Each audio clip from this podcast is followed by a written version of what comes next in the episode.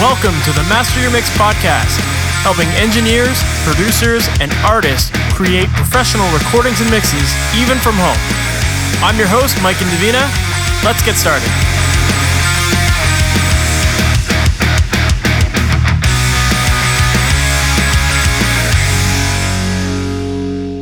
Hey, welcome to the Master Mix podcast. My name is Mike Indovina, and thank you so much for being here. This has been a crazy week for me. So, if you listened to the last podcast, you would have known that I just recently got married. Uh, so, this episode I'm recording two days after I got married, and it was an amazing time. It was so much fun, but uh, it's one of those things where everyone always says that when you're getting married, the day just flies right by, and in a blink of an eye, it's over. And you don't want to admit that when it when it's ha- when you're in when it's your wedding, you're like, that's not going to happen to me. I'm going to totally embrace this man, if you've ever had a wedding, you will totally understand. It just goes by so fast. But uh, it was such a great day. We had an amazing time and uh, a lot of great speeches. My brother and sister and my best man totally roasted me in the speeches, and it was awesome. But yeah, now that that madness is done, I can kind of relax and unwind a little bit. And actually, at the end of this week, I am going on a cruise with my wife, and we're doing our honeymoon, and we're going to go to the Caribbean. And I am so looking forward to it. It's going to be great to get some sun, get away from all the hustle and bustle around here, and uh, just relax and and unwind a little bit. But before we go on that, I really wanted to make sure that I got this episode done for you because my guest today is amazing. We'll get into that in a second, but first, I want to give a very quick listener shout out to someone who left an amazing review on the Apple Podcast app. His username is Kevin627, and he says, The title is The Only Podcast Ever, which I'm not sure if that's an Alexisonfire reference because they, they always said the only band ever. But his review is five stars and it says, I've never written a review for a podcast before, but I felt like I had to. This podcast is great. I love hearing about how producers, mixers, engineers got to where they are.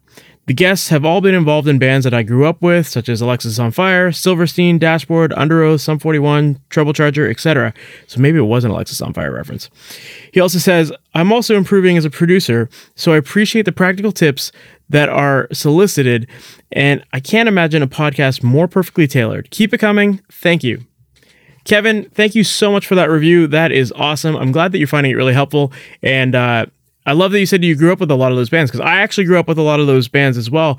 Um, my in my local neighborhood, we had like I, I used to play shows with Alexisonfire back in the day, and Silverstein, and Sum 41, and Treble Charger as well. So maybe you're a local guy around here. If if you are, reach out. I'd love to catch up and get a drink. But yeah, thank you so much for that. And guys, I would love it if you could leave a review just like Kevin did on the Apple podcast. It, it, helps us to get exposed to more people and lets people know that this is a podcast worth listening to. So, once again, Kevin, thank you so much. But now let's get into today's episode.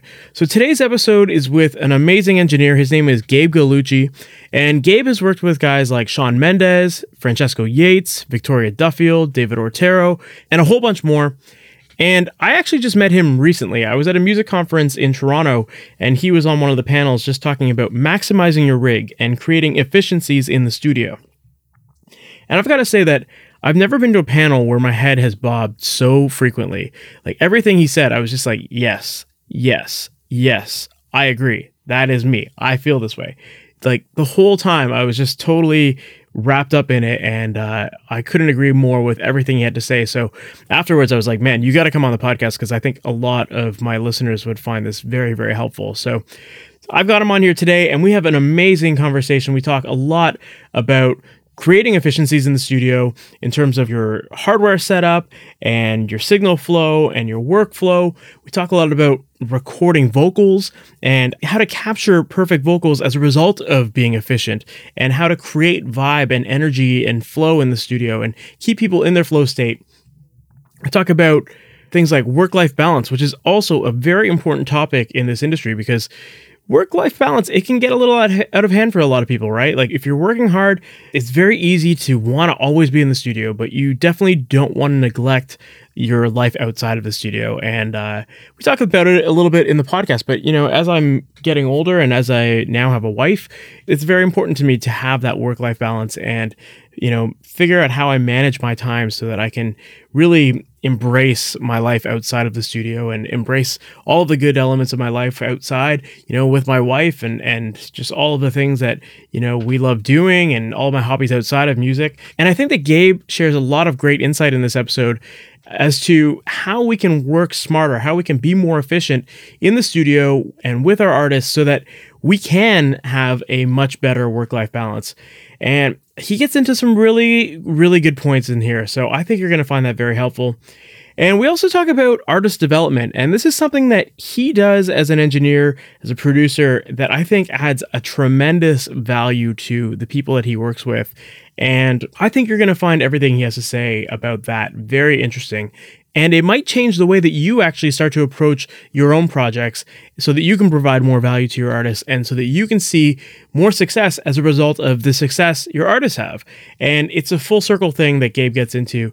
So I think you're going to just find this episode so, so, so helpful. So let's not waste any more time. Let's just jump right into it. Gabe, thanks for being on the podcast. Thanks for having me, brother. So, for people who might not know who Gabe Gallucci is, can you give us a little Cole's notes on kind of how you got into this, uh, what your background is in music, and ultimately why you're mixing now and, and producing? Yeah. So uh, first, thanks for having me on, bro. Really appreciate it. This is awesome. So got started. Um, I'd say the drumline came to my high school uh, when I was in grade nine, and so up to that point, I had an interest in music, and I remember like sitting in grade eight class, and my teacher, Mr. Byrne, was like talking about his high school band, and I was like, wow like that's the coolest thing. Like I wish I could make songs. And then the drumline came to my school in grade nine, and I went from never playing drums before to I actually ended up being the leader of the snare line within a year.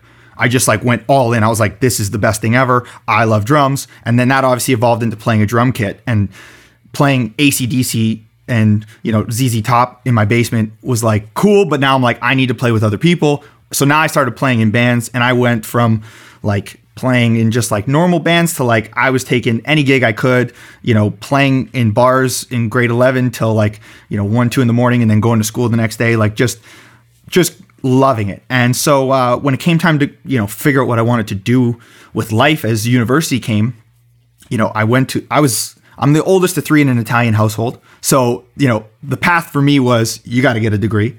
Uh, so initially I went to University of Toronto, but right before I started that, I kind of like figured out this new way of live performing with drums and I uh, pioneered the drummer DJ thing here in Toronto. So, you know, like the Travis Barker DJ AM thing? Yeah.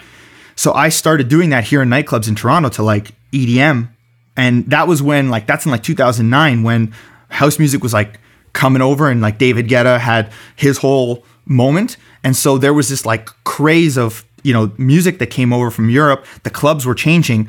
And I kind of found this sweet spot of like playing drums in clubs. And so I got to open for Deadmau5 doing that. I headlined uh, the Guvernment, which was like a huge club here in Toronto. And as a result, between that and playing in bands, I started to want to make the music more than just be a player. And so my band, we started when we went in to make our first EP, I was like fascinated by the process because up to that point, I just wanted to be a drummer. I didn't think I didn't even think about what recording was or any of that. And so I was just blown away by the process. And then when I'm doing the drum and DJ gigs, I'm hearing all this crazy stuff coming out of Europe from all these DJs, and I'm like, wow, like okay, like I want to try this. I want to start making this stuff. And so I ended up dropping out of U of T. I was able to pay my bills with the drum gigs because I was I was making like, you know, a couple hundred bucks a gig, playing a couple nights a week. So I'm like, sweet, I'm paying my bills, and now I'm just gonna like dive headfirst into Ableton. And so I spent all my time in a you know in my basement just on YouTube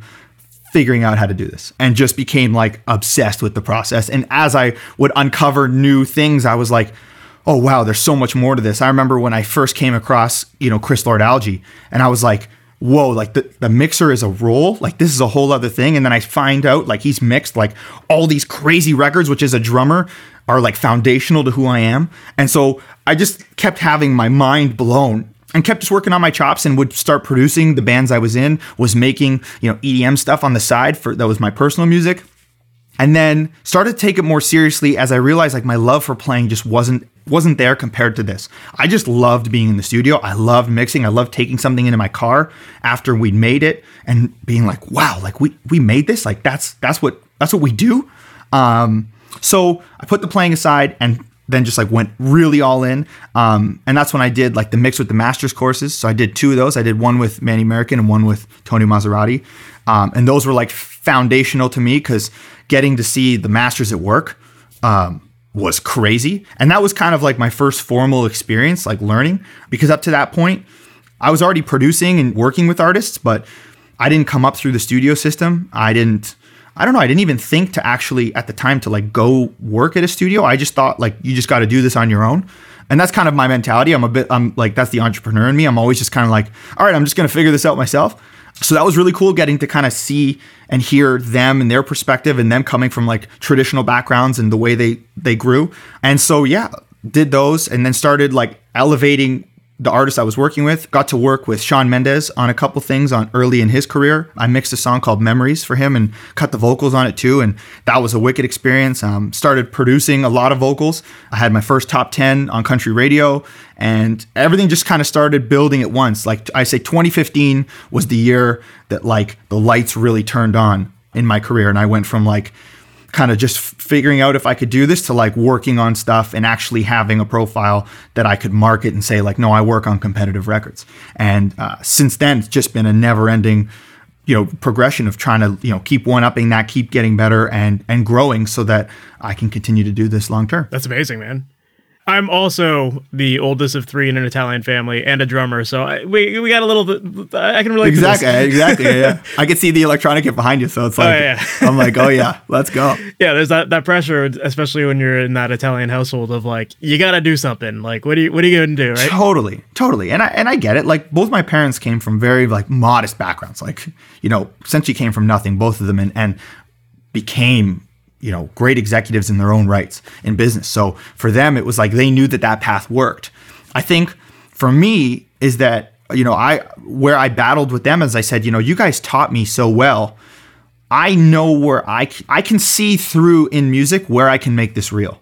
And so i kind of always had that mindset and had that optimism like no music like like we can do this for real. Like this is a real job. I can see where the white space is here on how money can be made and and I didn't have it that refined at 18. I was I was definitely a little more like just blind head down like let's go. But as I kind of progressed, I started to to see that more and more and see where where this could become an actual like real career. Yeah. And the way you put it there, I, I just kind of had that you articulated it so perfectly. It was like kind of the first time I realized it for myself too. It's like, yeah, I came from a family where like my my dad's side they had their own business and like it was very successful and and you know so I grew up in that like kind of like you gotta you gotta work hard. That, yeah. So like really like thinking back to it, yeah, like they totally instilled all those same values in me. And and yeah, although they didn't get music at first, it's like I, I saw it, you know, I was like, okay, I see, I see this work ethic. I can make this happen. And, you know, doesn't matter what it is, I'm going to figure it out and, and, and do it.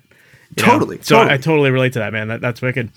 In terms of like, you talked about starting to DJ or starting to drum and do the DJ thing as well.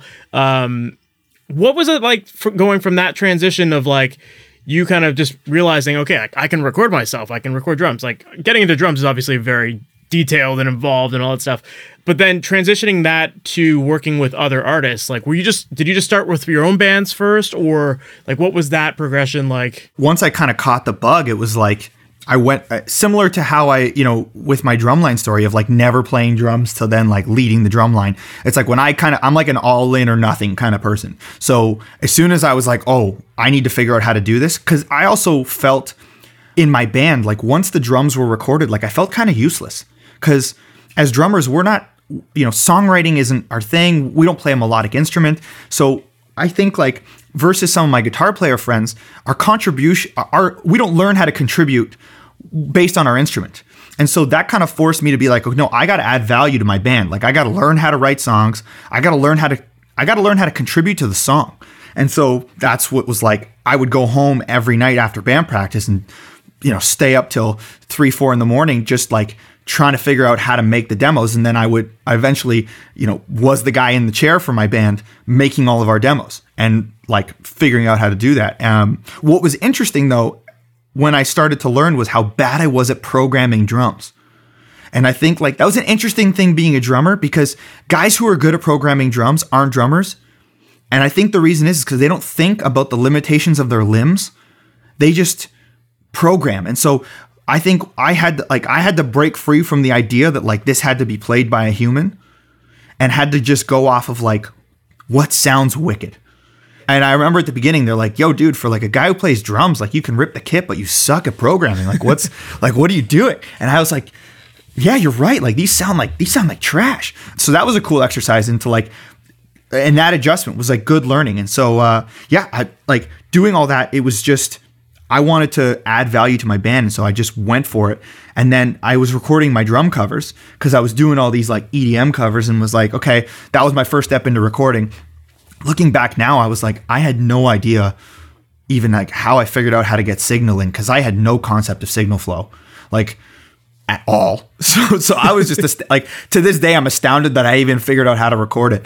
Um, and uh, when I listen back to some of them, like they're so compressed, but they were booming. Like I, I, I guess like the naivety of doing it was like also kind of cool because you hear like I just kind of went for it. So I, I kind of like some of the reckless abandon was cool when I listened back. But yeah, I started doing the drum covers, was making the demos for my band, was starting to kind of get fed up being in just a band and not getting to work on a bunch of other music. Plus, being in a band got tough because I'm a very like A type, like let's go do it personality, and like to get everyone in alignment with you to be just as gung ho all the time was starting to wear on me. And especially being a drummer, like I have very little control of the destiny of the band, which I'm sure you know you felt totally too. relate, man. You know, so I was like, man, I want to like I want to work with artists who are just as crazy as me, like who are just as like ready to like make this happen.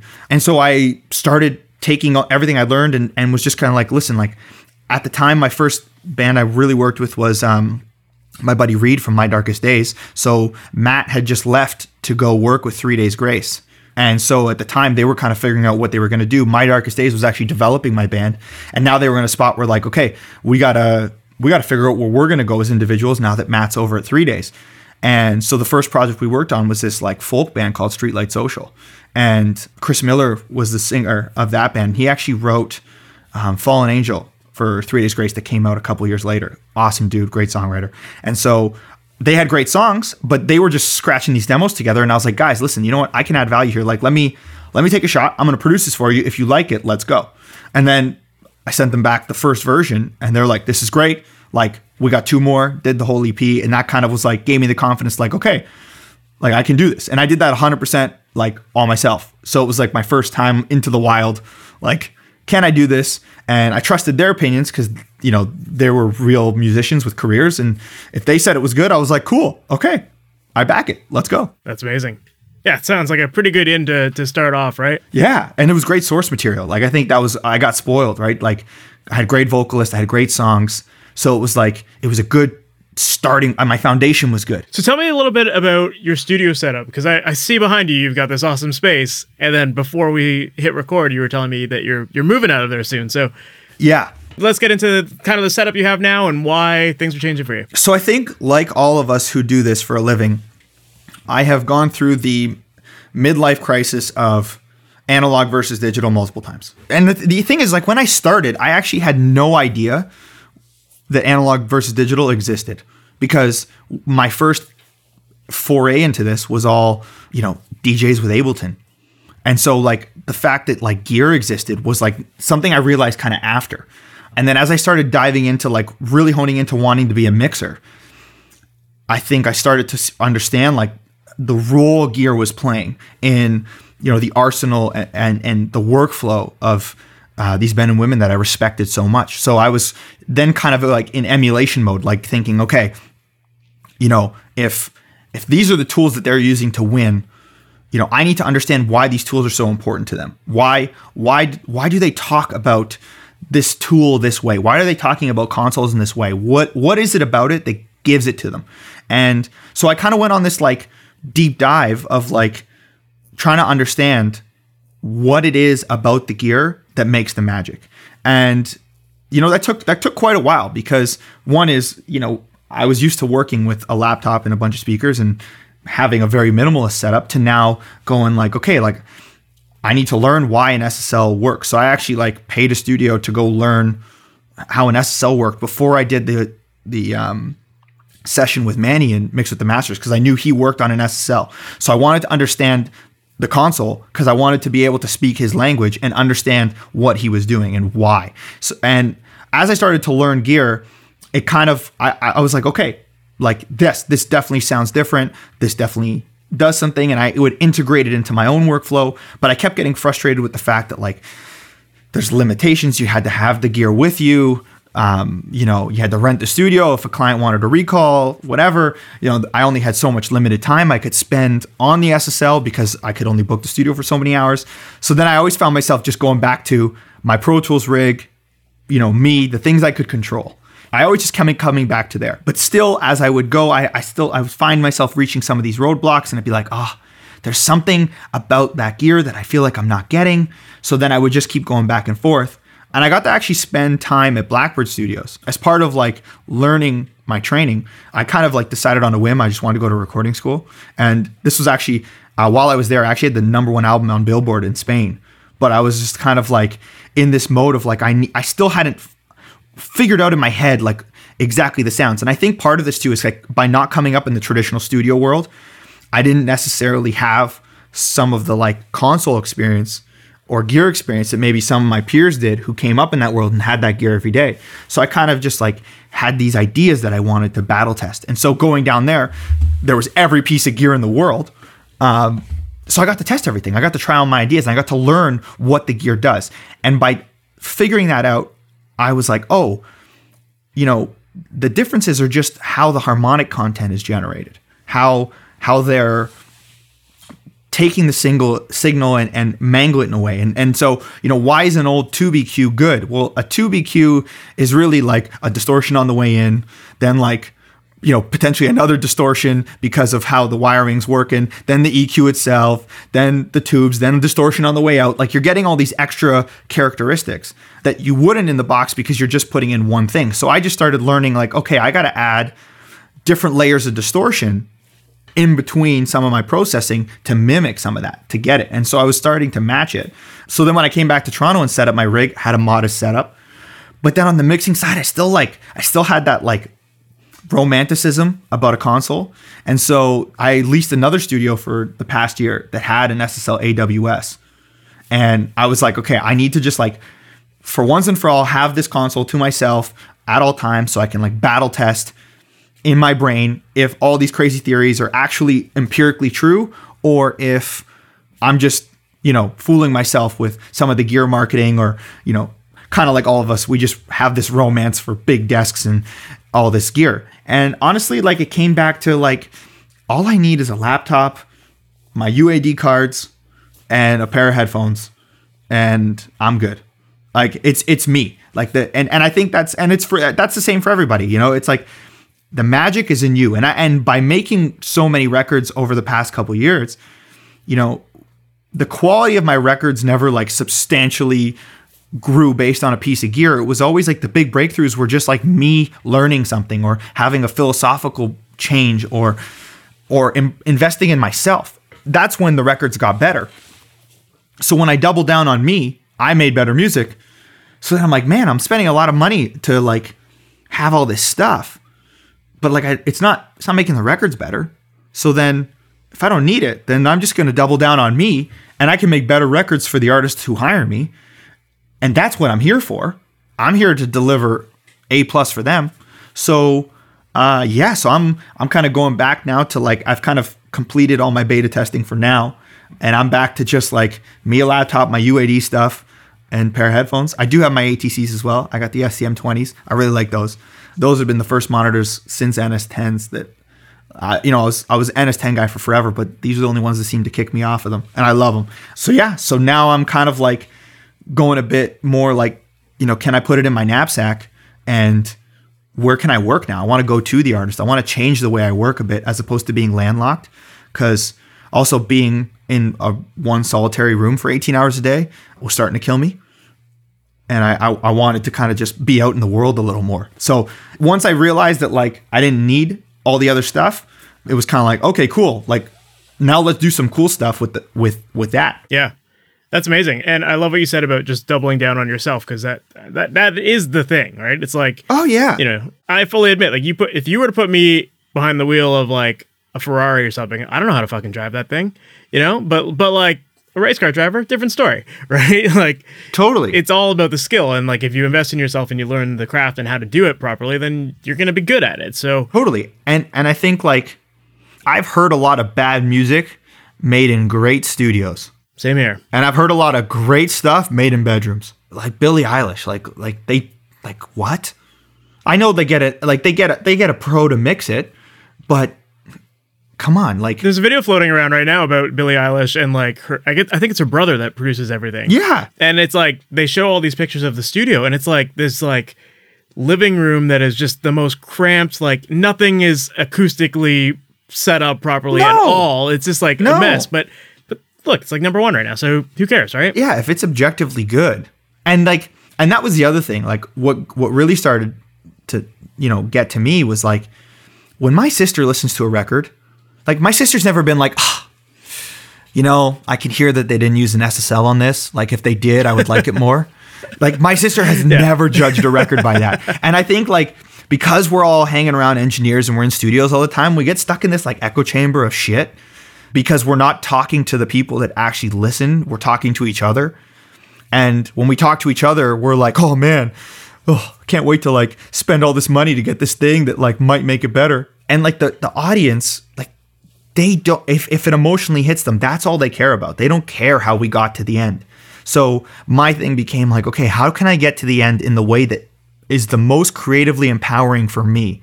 And I found that for me, it's it's I don't need much.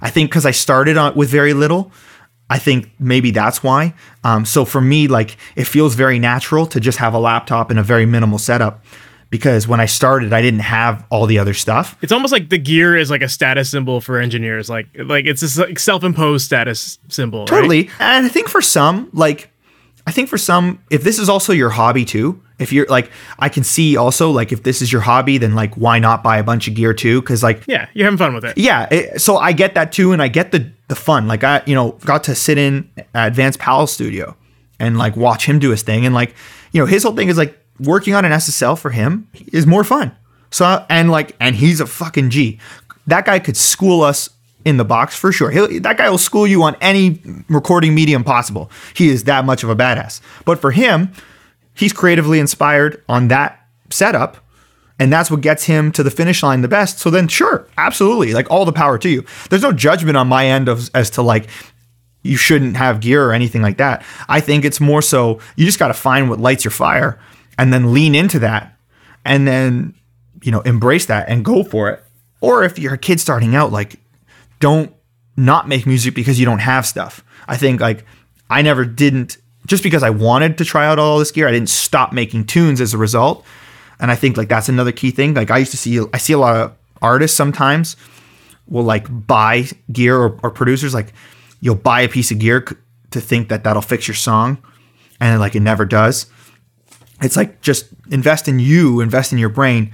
That'll fix your song you know, and and, and I, am shocked now at how much stock stuff I use compared to when I started. Like I wanted all these plugins, and I'm like, oh, like I need all this stuff, and it's like, man, my like my set my plugins are even minimal because like once you understand you and how you want to work and what gets you to the end, you only need a certain amount of tools to really get it done. And also too, like I feel like we we've discussed like how engineers themselves feel like they need all the gear, and then we hang out with other engineers who make us feel like we need the gear. But then there's that like middle ground of the artist, and we're like, well, the artist needs to see that we have awesome gear, right? Because then like they're, they're gonna love it. But the funny thing is that like to your point of like trying out all this different equipment and seeing you know what sounds better and this and that. Like I've done the exact same thing with artists where like I've had the U87 in the room, and then I've had like a cheap hundred dollar Apex condenser microphone, and and and I've had them both up in the room, and the artist doesn't even bat an eye. They don't they don't know what they're looking at. They're just like, you got results, no. cool.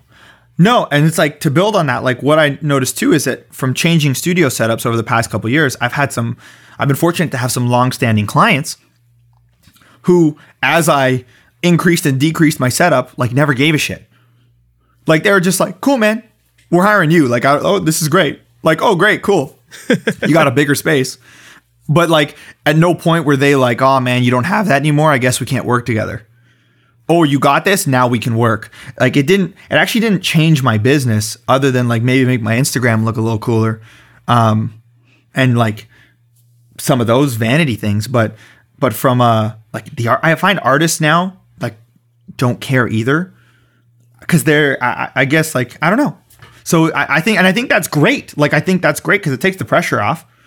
Because I think like I think a lot of big recording studios, it's going to be interesting to see how they move forward.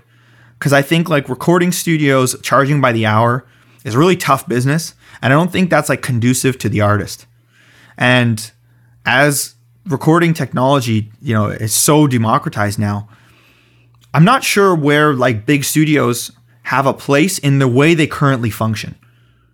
They they definitely have merits, and I love going into big studios, but at the same time, it's a tough sell, especially with just the economic climate. So I'm very curious to see, you know, where that world goes. And I think like it's unfortunate because I think studios feel this like pressure to have all of this like extra gear where I think like you could have really great spaces with a more minimal setup. It would lower the operating cost. It could make it more user friendly for the artist. And I don't know. I think we're I think it's just not there yet. I think it's it's coming, but I think that apex will be really cool because rooms are great. We need we need the rooms. We need the acoustic spaces. I don't know if we need you know the three million dollars in gear that. Yeah, have. and you're just pumping in money to like stuff that is a vanity thing more than anything. Like I always joke around that I'd love to have a space one day where like I have a quote unquote Neve board, but it's just empty. It's just like literally just a faceplate of like a, a console just to have it. You know, people would walk in and they'd be like, fucking awesome. And then it'd be like yeah cool let's like use the apollo. You know? Yeah. Yeah and it's it's kind of like you don't you don't need it. Like you just don't you know? So and if you look it's funny like you see all these studios like all of them have guys with laptops and apollos on them and two faders on the ssl app just so they can monitor. Yeah. So it's like like that's a know, hefty hydro bill for two faders. Yeah. Oh my yeah that well that was the thing like that's the other thing with gear and and overhead cost like i think the biggest killer for anyone in, in our business is like managing your overhead.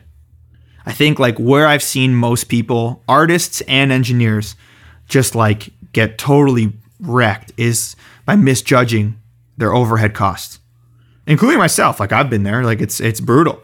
And like overhead's your killer because you need to be able to stay in the game because what we do is not consistent. And you know, clients pay on time, some don't. Some some some bail. You know we've all had those those experiences. And so it's like if you don't get your cash flow right like you can get really exposed. And now if you're incurring a lot of this overhead that's a tough that's a tough game to be in. For sure. Well, one of the things that I wanted to talk about, and this kind of ties into everything we've just we've just discussed, but when I first met you, you were talking at the IMSTA Fest in Toronto about yeah. maximizing your rig, and totally.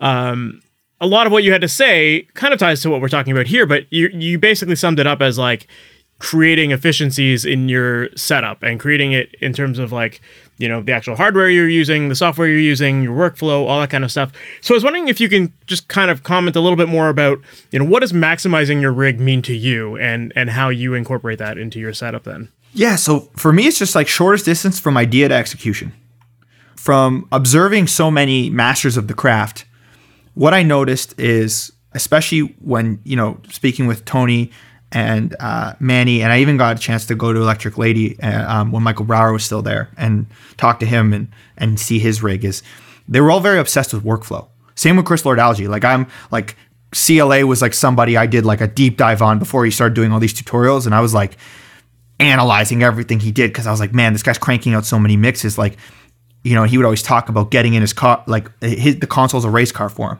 You know, he doesn't have the rear view mirrors on, he just goes. So it was like, okay, you have to set up your tools in a way where you don't have to think about the tools.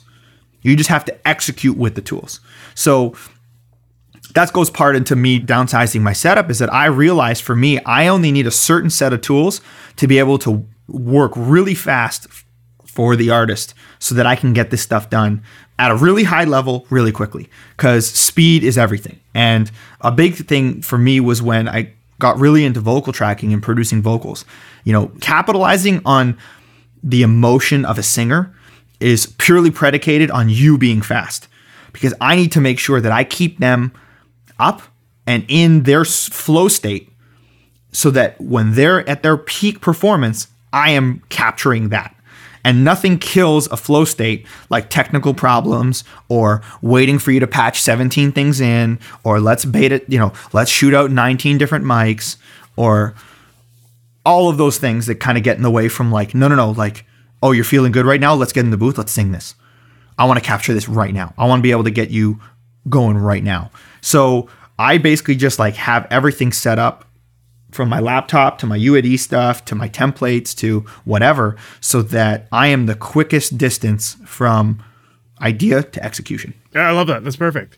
So then in terms of like so it sounds like you, you've worked your hardware into your workflow, but then in terms of like do you do you follow a similar workflow when it comes to like the recording, editing, and mixing stages? Like, do you have like a very similar train of thought that you take with all that, or Yeah, because yeah, because I, I basically all of it is just setting myself up at different stages to execute quickly. So how I record, you know, I comp as I go, I'm editing as I go while the singer's in the booth, so that by the time you know they're walking in to hear it, I pretty much got a comped edited vocal. You know, like I've I've got it ready to go. And I do the same thing when I'm recording acoustic guitars or any guitar or whatever. Like it's the same flow of, you know, I'm comping as I go. I'm I, you know, I have one record track and then I have kind of the comp track right under it and I'm just flying it in. So by the time I'm done, you know, it's it's pretty much there where I need it to be cuz I never understood watching people, you know, record stuff and then comp it later or any of those like kind of workflow things. It's like, no, let's just do this right now. And then that way too, I can make sure I have everything I need from the singer. Cause there's nothing worse than saying like, hey, you know, can you come back in? Like we didn't get it. It's like, what do you mean? Well, if you know right there, you know. And so I kind of make sure that at every stage I'm kind of eliminating any of the extra processes that have to that, you know, require me to sit there for another two to three hours after the session and do work I could have been doing while I was doing it. So for recording vocals, then you were talking about comping on the fly. So are you not even using playlists at all? Like you're literally just like, "Yep, that sounded great. Like I felt that. Let's keep that." Oh yeah, no, no. So I'm play- so I have one track and I'm playlisting everything on one. Okay. So it's all on one track. That's just I'm recording to that one track all day, and then under it is where I have you know lead vocal. I have two tracks for doubles, harmonies, ad libs, all of those things. I have all those set up under, and all of them have the processing I want and then I'm just flying it down to the respective tracks right there so that it's all filing in. And then the reason why I record only on one track is so that if I need to go readjust something or edit later, everything's got, you know, the number. So it'll say like the singer's name and then dot and then the number. So then I can see where in the takes I need to go back in and just splice a an S or a word or whatever. Because um, sometimes I do need to make some of those adjustments. Um, but this way, it's all flown down. Um, and then I have safety that, you know, because again, I'm not perfect. So sometimes I might miss one word with sharp and I can just fly something in from another take and, and we're good. No, that's awesome. I love that idea of just like get it over and done with, like real, real quick, and then have it ready for by the time they get out of the booth. Yeah, there's so much inefficiency in our world because I don't think like, I think this is like the part of the commerce side in me. It's just kind of like, you know, like let's get this done. Like I want to get this done. Like I want to. I love doing this, but like, like let's get it done. Like uh, you know, uh, and and all the pros who operate at a high level do that. I just didn't see it being taught as overtly, and I honestly I get better performances out of it. You know, singers who would be kind of afraid to come in because they're like, oh, I don't want to sing for three hours. It's like we're in and out in like I don't know, half hour, 45 minutes, sometimes even less if the singer's wow, really fast. feeling it that day.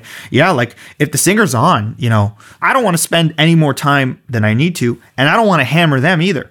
I don't want them to have to sing and and just make them sing out stuff for the sake of it. It's like, you know, if I can get the vibe right, and and that's the other thing too is, is that by having my workflow down, especially with vocal tracking, I can focus all my attention on vibing with the performer and getting them mentally in the zone because that's that's really where I saw the best stuff come from. It's not like you know you could put a good mic in front of anybody. It's it, it's not going to make the vocal better if they aren't there. The emotion is generated by them, not from the, the tubes in the mic.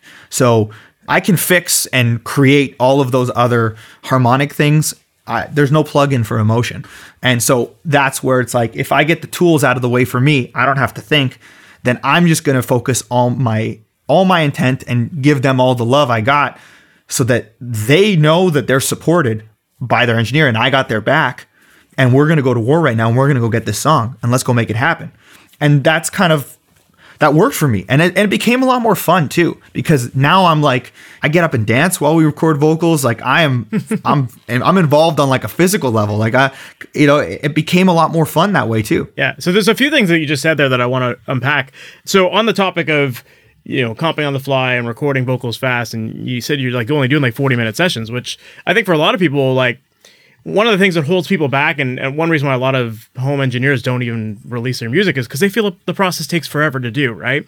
And you know, they see people who track everything, you know, note by note or whatever. Like some people just work a certain way because they feel like they get some better results. When it comes to vocals for you, it sounds like you're, you're all about the efficiency. So, what's your approach for tracking vocals? And is it like, do you do section by section, or do you just like do it all at once? Like, do you, do you test that to see how it's how it's feeling, or so it depends on the singer. If I have like, so it's yeah, it's all predicated on the singer and the type of song too. You know, typically with pop, anything pop related, it's a little more puzzle pieced. I'm also going to need a lot of tracks. I'm going to need a lot of real estate. So I'm going to need tons of doubles, tons of all these things. But it depends on the singer and and the relationship I have with them and how I know they like to work. Sometimes some singers like to drive the bus. Some singers want me to drive the bus. So that also depends because some will say, you know, listen, let's start from the top. Let me get going. Or some will say, listen, you tell me what to do. I'm just ready to go. Like, give me a direction and take me home. And so that works either way. And then it also depends on the song. So I know, you know, with a couple artists, if the last chorus is going to be booming, then I need this. I'm going to save that because I know that by the time, as soon as they do that, they're done.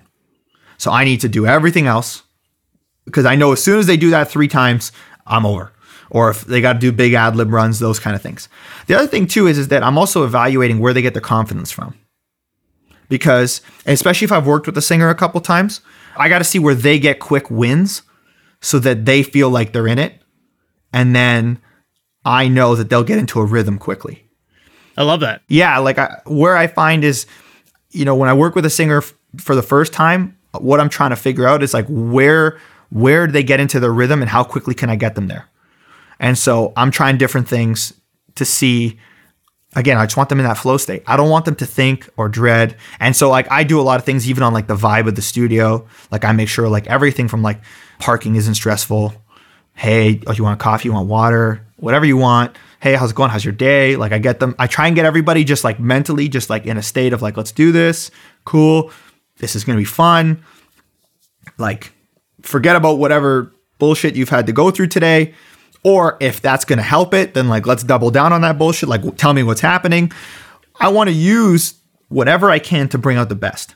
And so yeah, it's all those kind of things all in one. I love that because it that that was actually my my follow up question, which was like, you know, getting capturing that energy and that vibe from the people, and like, you know, what what do you do to to get that out of them? I like what you said there, just like you know everything from parking to just chatting about their day. Yeah, because like we're in a customer service business, right?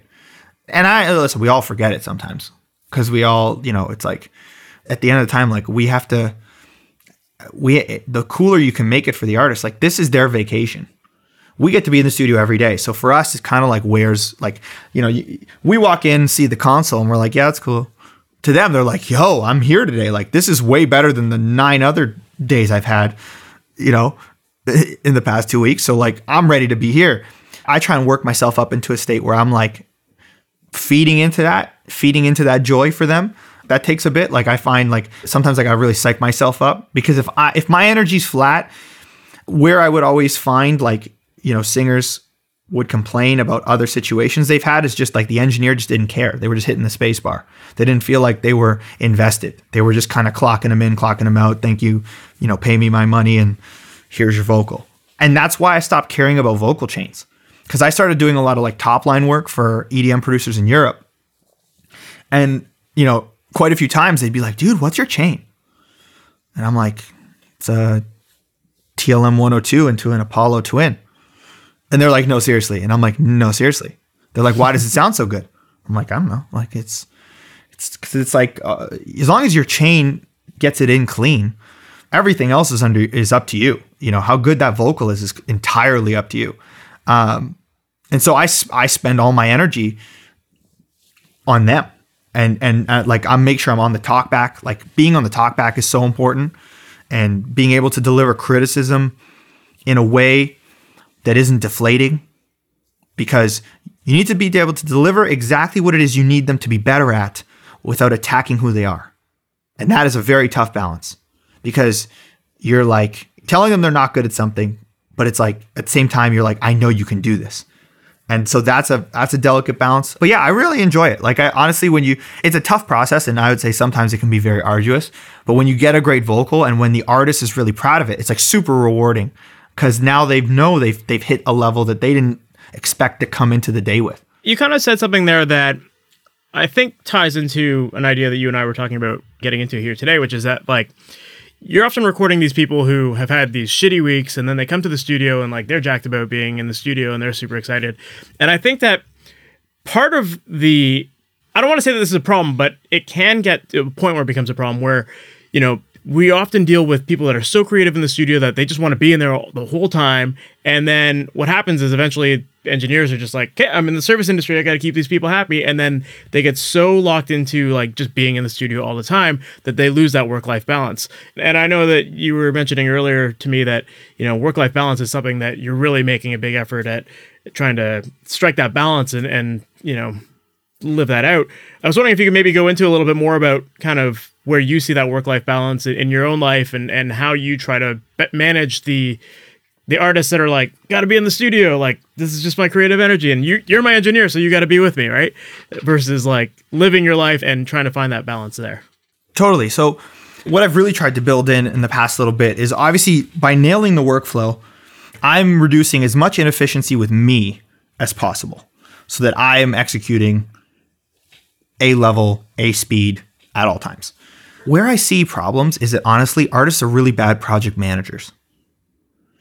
So, I see a lot of projects go sideways because they're poorly managed and if you don't have the right self esteem as an artist, the pursuit of perfection is the paralysis of any project. And so, a combination of those things, and then the studio being a hangout versus a place of business, it all starts to creep into this this whole thing of like we're just going to spend a lot more time here than we need to and and sometimes a good hang's great. Like I'm not knocking on that, but you know when you're spending 18 hours a day and not seeing family or having to skip things and and there's a lot of sacrifices we make to do this, but at the same time it's like a lot of that can be avoided. It's a lot of it's unnecessary because it's not like every moment of those 18 hours was crucial there's a lot of wasted downtime and and and things like that where I'm like, oh, like we could have car- we could have done this much quicker.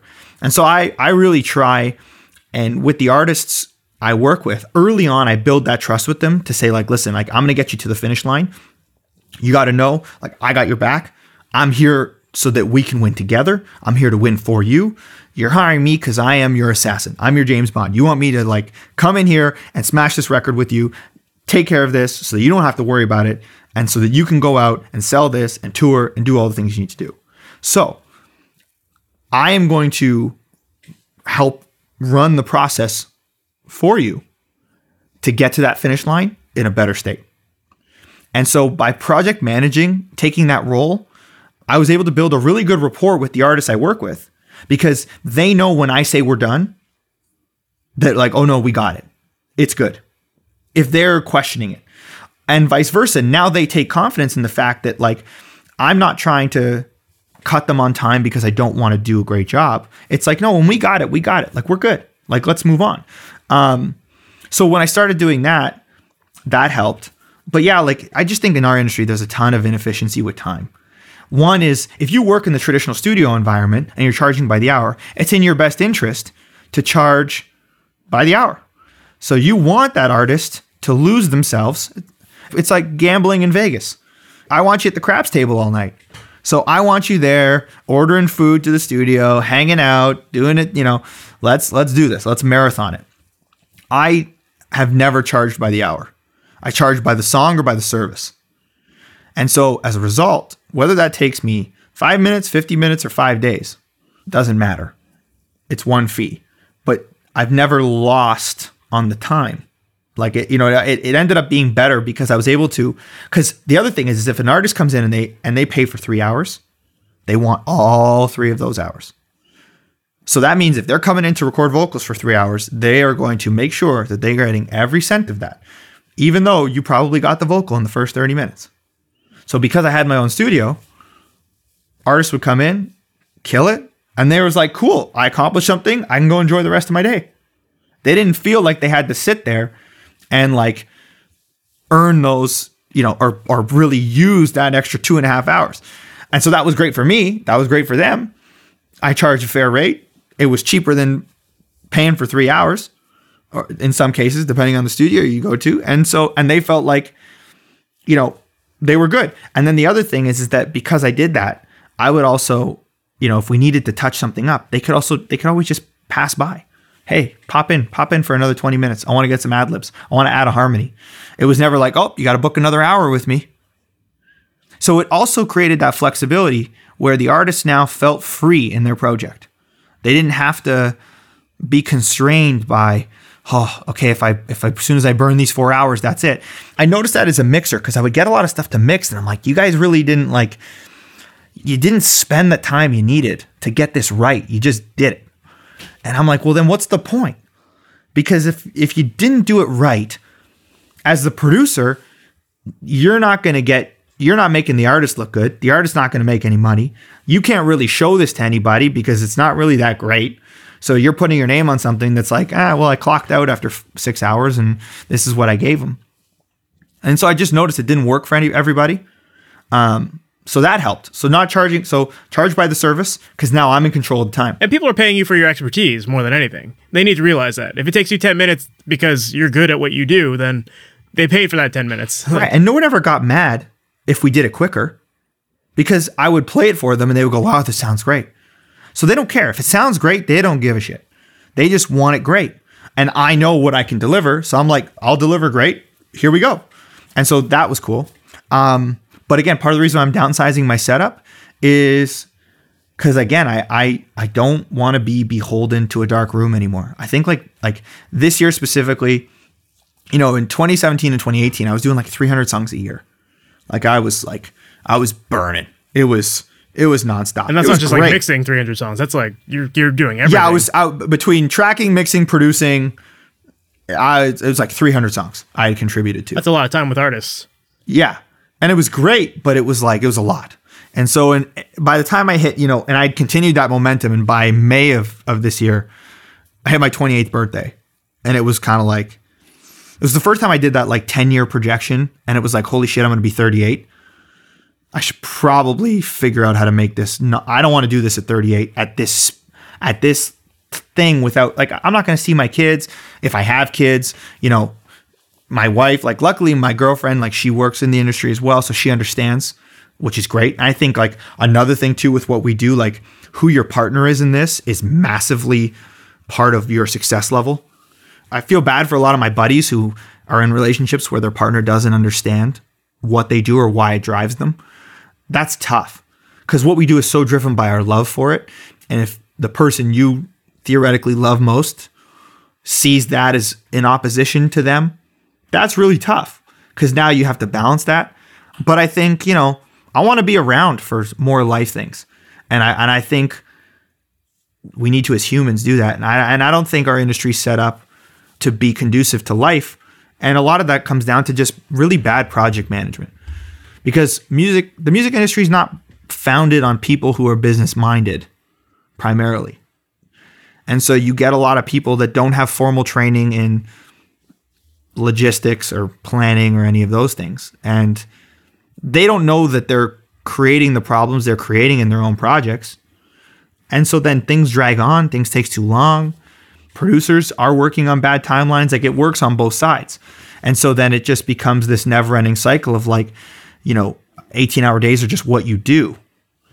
And I don't think that needs to be the case. I think things can be done a lot quicker. I saw a video recently. Akon was talking about, you know, when he was working with Eminem, and Eminem would come in at nine, he'd take lunch, and he'd leave at five. And he was in the middle of a verse one day, and at five o'clock hit, and he's like, "All right, I'm out of here." That's like arguably like one of the greatest artists of all time. And he he's like, "Nah, man." He's like, "I come in, I do what I do, and then I leave." And I was like, "That's awesome." I'm like, you know, like do it. And like I've heard, you know, I've heard CLA is is kind of like that too. Like from seeing some of his videos, like he said he likes to treat it like you know bankers hours, like come in, kill it, and try and get out of there at a reasonable hour. Um, I don't know that if that's 100 percent true, but I thought I heard him say that in an interview once. So I try and emulate as much of that because now as I move forward, like I want I want to live too. I want to do things. I want to be out in the world. I don't want to be stuck in front of a pair of speakers and wake up one day and I'm 54 and I haven't seen my family or kids or lived. Yeah, I was just interviewing Garth Richardson and he was talking about how his dad in like the peak of his career was like in the studio so much that like there was a stretch where he wasn't even home for like months. And it got to the point where his his wife had to take out an ad in a paper that she knew he read and made an ad that said Jack come home. No And- way. And like then he saw it and was like, "Boys, I gotta go home. That's it." like it's like I, I I think about that and it's like fuck. I I I never want that in my life. Like I I always want that balance. Like I, I have a good life. You know, it's I play music. Speaking of good life, con- congrats on getting married, bro. Thanks, man. yeah, great life, man. That's what I mean. Like, so you're you're now jumping into like the next stage of life. So now you're in, you know, like that's like that's a big step. That's awesome. But now it's like, you know, this is this is now a coveted relationship that you have to protect as well. Yeah, and absolutely, and and the work life balance thing has definitely been a big thing that we've talked about. You know, it's it's like we're we're both entrepreneurs, so we're always trying to like come up with stuff, and we're always focusing on you know we could we could always be busy with our business. You know what I mean? Like we could always there's always a million things on our list of things we want to do, and it's it's hard to find that balance of like okay, like. These are our hours. Like this is our date night. You know, like, but you have to do that. You you have to make those difficult decisions and sometimes it feels awkward to like stop in the middle of a project but you have to realize that you're doing it to like prolong like a happier more fulfilled life you know like Totally. And and most a lot of projects can wait. yeah they all can There have been a listen. I live for the projects where it's like they call me and it's like it's game time and we have to do this. Like that's what happened when I mixed the song for Shawn. It was like I got told at 7 p.m. it was time to mix. I think I submitted the files at like 1 a.m. Got a call at 2:30 that it was like cool, this is good, but we need you to do like a radio revision, like to make it like shorter. And I was like, so like I'm in bed, I get up, drive back to the studio. like those moments are awesome and like we definitely need those. But if that's your norm, that gets really hard. So I like I like having those sprinkled in because that's also what makes it fun. You want that adrenaline rush, you know? I just mixed another song recently for a big artist, and it was like it was a similar thing. It was like, hey, we need this by Friday. And it was like Wednesday. And I'm like, let's go. Like, send me the files. You got this? Like, I am ready. You know? Like, and I so I love that, but I think there's also a balance in that. Like, there's definitely a way to do this better. And I think with the tools and the internet now, we don't have to be in the studio all the time to execute. And I think that's another thing too. That's like that's why, like for me, getting rid of anything analog is a big thing because it's like if I am going to incorporate a piece of gear into my rig, it better make me substantially more competitive to justify the life sacrifice that I'm going to have to make to have this. And I think that's now my kind of my new metric because I know how competitive I can be with so little, which really is a lot. Like th- that, like we have infinitely more tech than the Beatles had to make any of their records. So like we're fine. We have more than enough tools, even with the small footprint of of what we have, you know, with just like Apollo and Octocard and a laptop. So that's like that's infinitely amazing in its capacity. So to say that's small is almost doing a disservice to those tools. But I think yeah, when it comes to how I want to work now, it's like if if I got to incorporate something that landlocks me, it better make me infinitely better. I went through the same thing. Like you- talked about, like having to wake up and drive to the studio, and you know, I think about that with my own studio as well. Like I, I had a space up until a few months ago. You know, I rented out a, a beautiful space. It was a good room, but like I just got so sick of having to drive like an hour to to to my space. Like, you know, Yeah. get stuck in traffic and like it would be an hour to make like a small fix. And and then I got to the point where I realized like shit, I just need my setup at home. Like half of the stuff I do, I could do from home and Exactly. And how many times do you get a revision at like 9:30 and it's like, oh man. Okay, or you got to wait, like especially if a project, you know, I've had I've had a couple projects where it's like, you know, we're doing the revisions and then it's got to go. It's got to go that day. So, I got to just sit here and wait as they come. And you know, sometimes there's hour long gaps, but I can't go anywhere because as soon as the revision comes in, I got to get something back to them within like 15 to 20 minutes. So it's like it's I gotta because it's got to go through all the approvals, right? So it's I gotta wait for it to hit all the email chains, come back to me, and then it's like, okay, cool. Now here are all the versions, here are all the deliverables, here's everything. So it's like I would like to do that in a format that's like I could use the that time and not lose it while I'm waiting. You talked a little earlier about artist development and uh, how you tend to work a lot with influencers. And i think i think that's a really interesting concept in terms of you know making yourself as the producer engineer you know adding a lot more value to what you do. Um, i was wondering if you can go into a little bit about what that entails for you and and kind of what your mindset is behind all of that. Totally. So after working with Shawn, because he was kind of like the first really big person from Vine to make it and make it for real. And so that put me into a world of other influencers who were kind of like making music and going direct to fans, but weren't signed to deals. And I had friends who were signed to deals making no money. But then I had these other artists I'm working with who have these massive fan bases. They control their distribution. They're putting out more music and they're making money. And I was like, wait a second, like, this is awesome. Like, there's a whole other economy out here of artists that like wants to make great stuff, is, is building these great fan relationships, and is executing, but doesn't have all the restrictions that a label artist would. So I started getting into that, and then I kind of reached this point where I had a bit of like a not an existential crisis, but just more like a wow, like there are a lot of independent artists out there who just can't afford to make music, can't afford to hire high level engineers or engineers in general and pay for studios because the economy isn't set up that way in terms of being taught to how to be entrepreneurial with music. Not enough people talk about making money in this industry.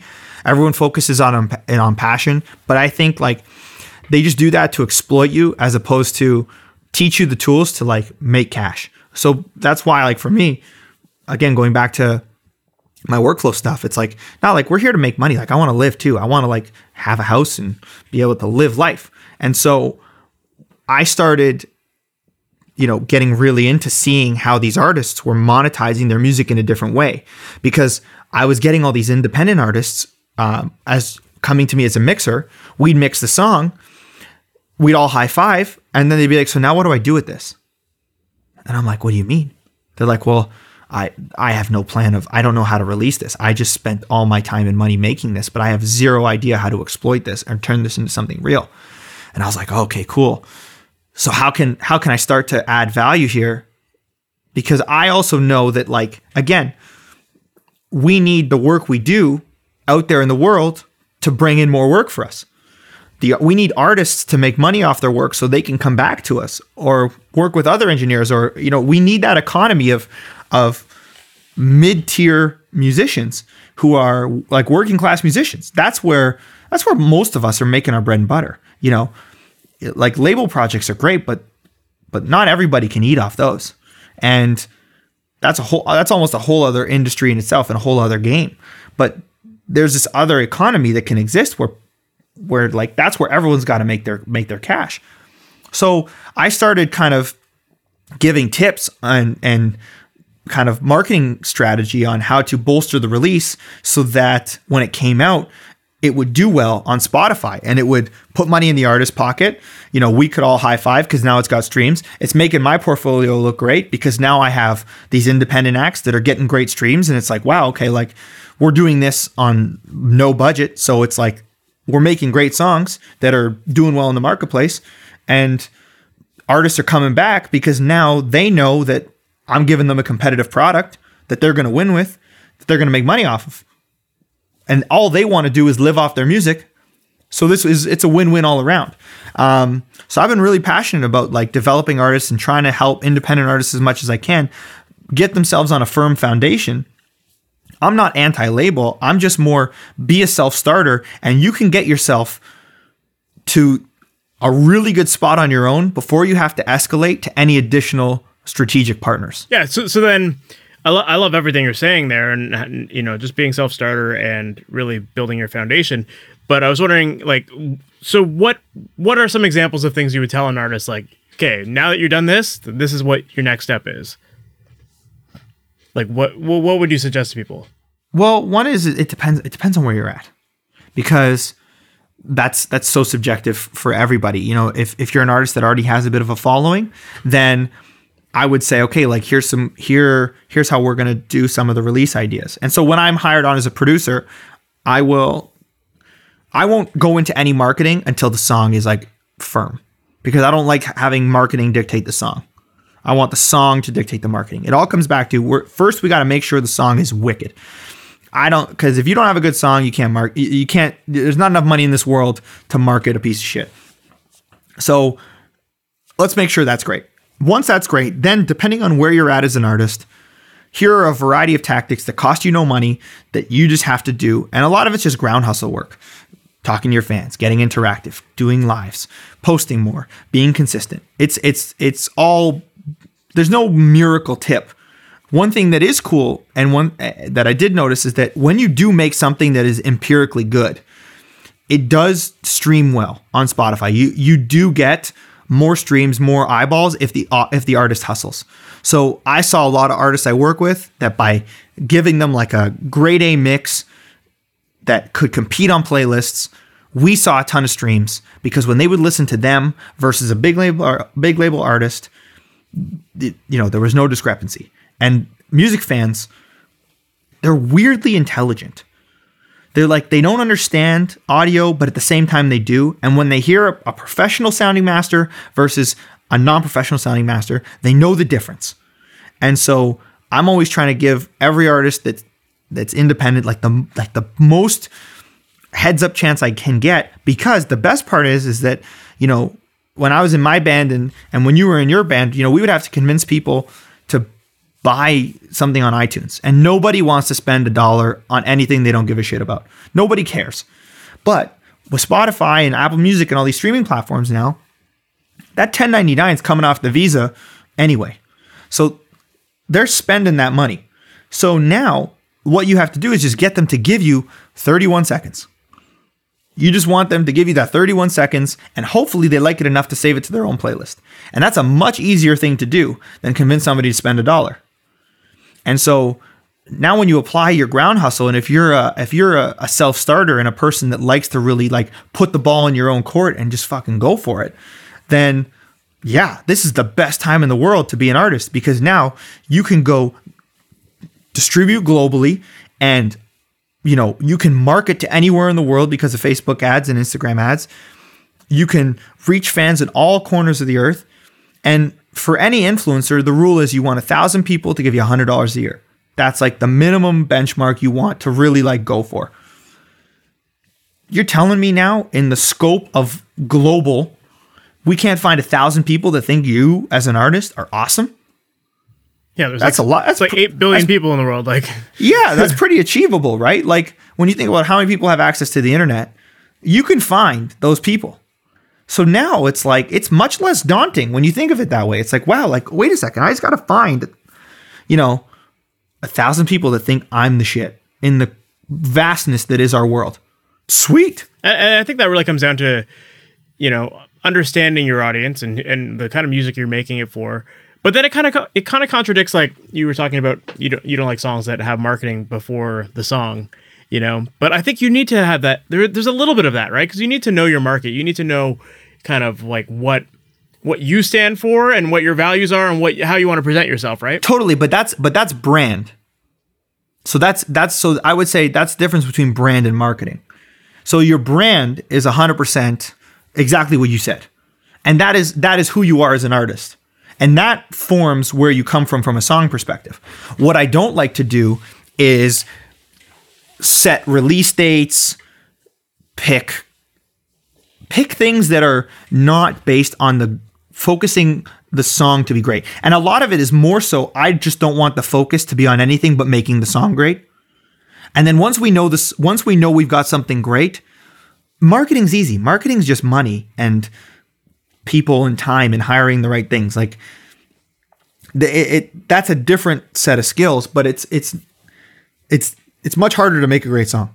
And I think it's also just like you have to sometimes remove yourself from the equation and think about like the people who are listening to you and who are fans of you. Like what do they want Right. to see, right? Like people love seeing an artist that's connecting with their fans. Like they want they want to meet people. They want to like they want to feel like they're they're known, you know? And so it's like how do you how do you create those experiences with people? And if you think about it that way, the marketing becomes easy because you're just doing it for fun. You're just doing it to like socialize and hang out and have a good time and like meet new friends. And and if you think about it that way, marketing becomes way easy. Oh, absolutely. Absolutely. And that's and and the artists that do that well are the ones that win right now. Look at Russ. I I say Russ is the G of all G's when it comes to this. Like this guy, like he is the blueprint for just how to have zero excuses and make it happen. And if if you're an artist, I highly recommend like just look at what Russ did and from the beginning and follow his journey and he's got it pretty documented and he talks about it cuz he went from he did everything himself and just made it happen. No excuses. Was consistent. Went direct to the fans. Built a loyal following. Sold tickets. And like now he's one of the few rappers that like can tour anywhere. Like that guy sells out shows in like the most random parts of the world. And you're like man this guy sells tickets everywhere. It's because he he just went direct to fan made a ton of great content was just like obsessive about making great stuff and just delivered and never let his fans down and just continues to deliver and so they can count on him and now they and and like he's winning you know he's he- like i i don't know what his bank account looks like but i can guarantee he's he's doing a lot better than other artists that may be more socially relevant because of how he set up his business and how he did so much of it himself and built that direct relationship the right way. Yeah, all the best people that I know, like local artists that I know that are that are doing really well, it's because they've always connected with people and they they make a great Yeah. product and and yeah. And you even look at like someone like a Taylor Swift or something like that. Someone who seems so unobtainable, you know, like it's like such a massive level, but like she's still having people at her house to listen to her record when it comes out. Hundred right? percent. Like, She knows. She knows exactly. You know, she sings at people's weddings. Like you know, like she's she's sung at a couple. She, I think she's done like some weird pop ups where it's like she'll just show up at someone's wedding and you're like, what?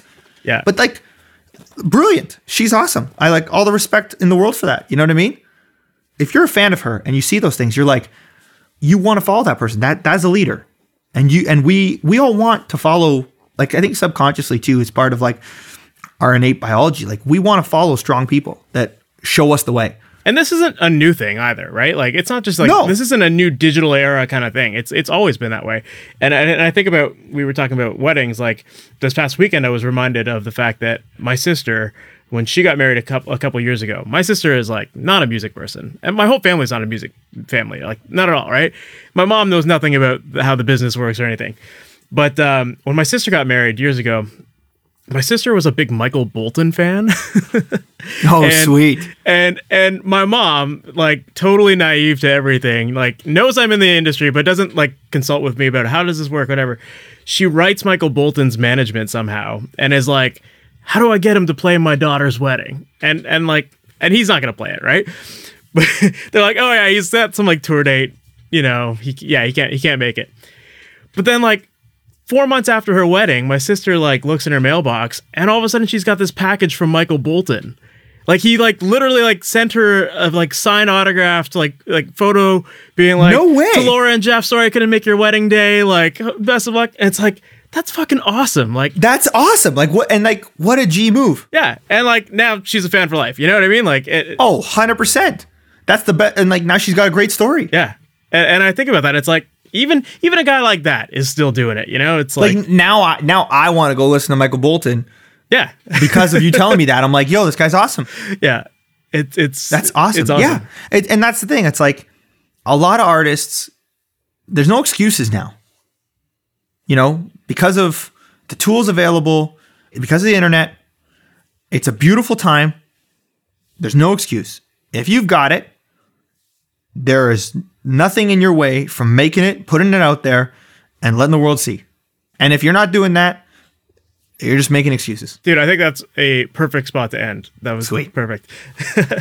so, for people who might want to learn a little bit more about you or follow you online, what's the best way for them to do that? Yeah, best way is uh, my Instagram at Gabe Gallucci. Uh, it's G A L L U C C I, two L's, two C's. And uh, yeah, follow me there. That's where I drop the most of my uh, the most of my stuff and uh, any music I'm working on. Perfect. And then, uh, speaking of that, any cool projects that you're working on right now that you can talk about that you're pumped about? I mixed a Christmas song that I'm pretty pumped about that's coming out in a couple weeks. Nice. For a, a pretty big artist. So I'm excited about that. I just, uh, Jason Benoit's EP just came out and I produced and mixed that. And so that I'm really excited because I got to work on his first single that he did. This is back in 2015. So I did his first single. Um, I just pr- produced the vocal on that, but that was his first top 10 as well. So he and I have kind of like, we, we kind of both had our first big songs together. So it was exciting to kind of go full circle with him. So uh, I did, yeah, I did five of the six songs on his EP. And then I got some cool stuff that I'm now going to start working on post this studio because I'm going to travel a bit and pop around and go visit artists and kind of their environment. Um, and so I'm excited to kind of get out of Toronto for a little bit and just kind of uh, visit artists in, in their spot. Awesome, dude. Well, thank you so much for being on here. All, all the stuff we talked about, man. Like, I remember seeing you at Imsta talking, and I was just like, my head was like bobbing yes the whole time. And it's like, I feel the same way here today, man. No, thanks for having me on. Again, like it's so important to, you know, that you've done a medium like this. Like when I started out, like, you know, your website and these kind of podcasts were so like foundational to uh, me starting out. So it's, I'm super pumped to be on here and thanks for doing what you do, man. This is, uh, this is necessary. Awesome, man. Well, thank you. Cheers, bro. So there you have it. That was my interview with Gabe Gallucci. And again, like everything he said, I was just, my head was just bobbing the whole time. Uh, he's he's a super smart guy. I love his outlook on just the industry as a whole and how we can work smarter and more efficiently in the studio while maximizing work life balance. And uh, I thought that everything he had to say about the artist development side was very, very interesting as well. And I think that, you know, if more people start to do that with their artists and really encourage them to go beyond the studio and, and help them with their marketing, it makes you seem like you have so much more value to the artist than just being the producer, you know, because once they're out of the studio, the record's in their hand, right?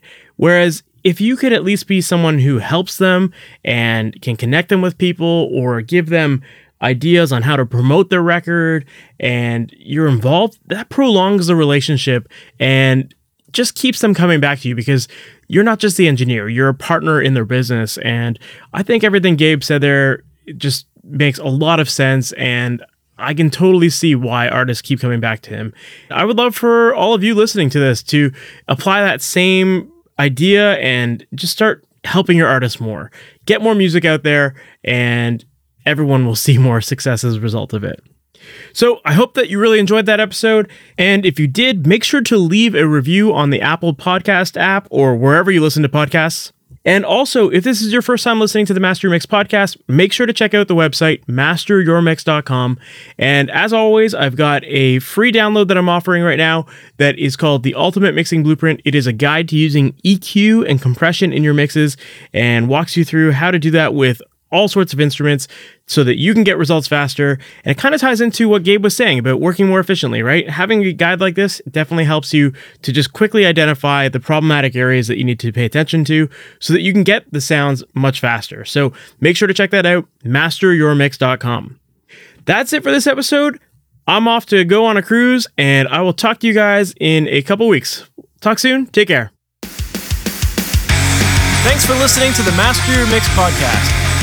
To have your questions answered, submit your questions to questions at masteryourmix.com. Please go to iTunes and subscribe and leave a review.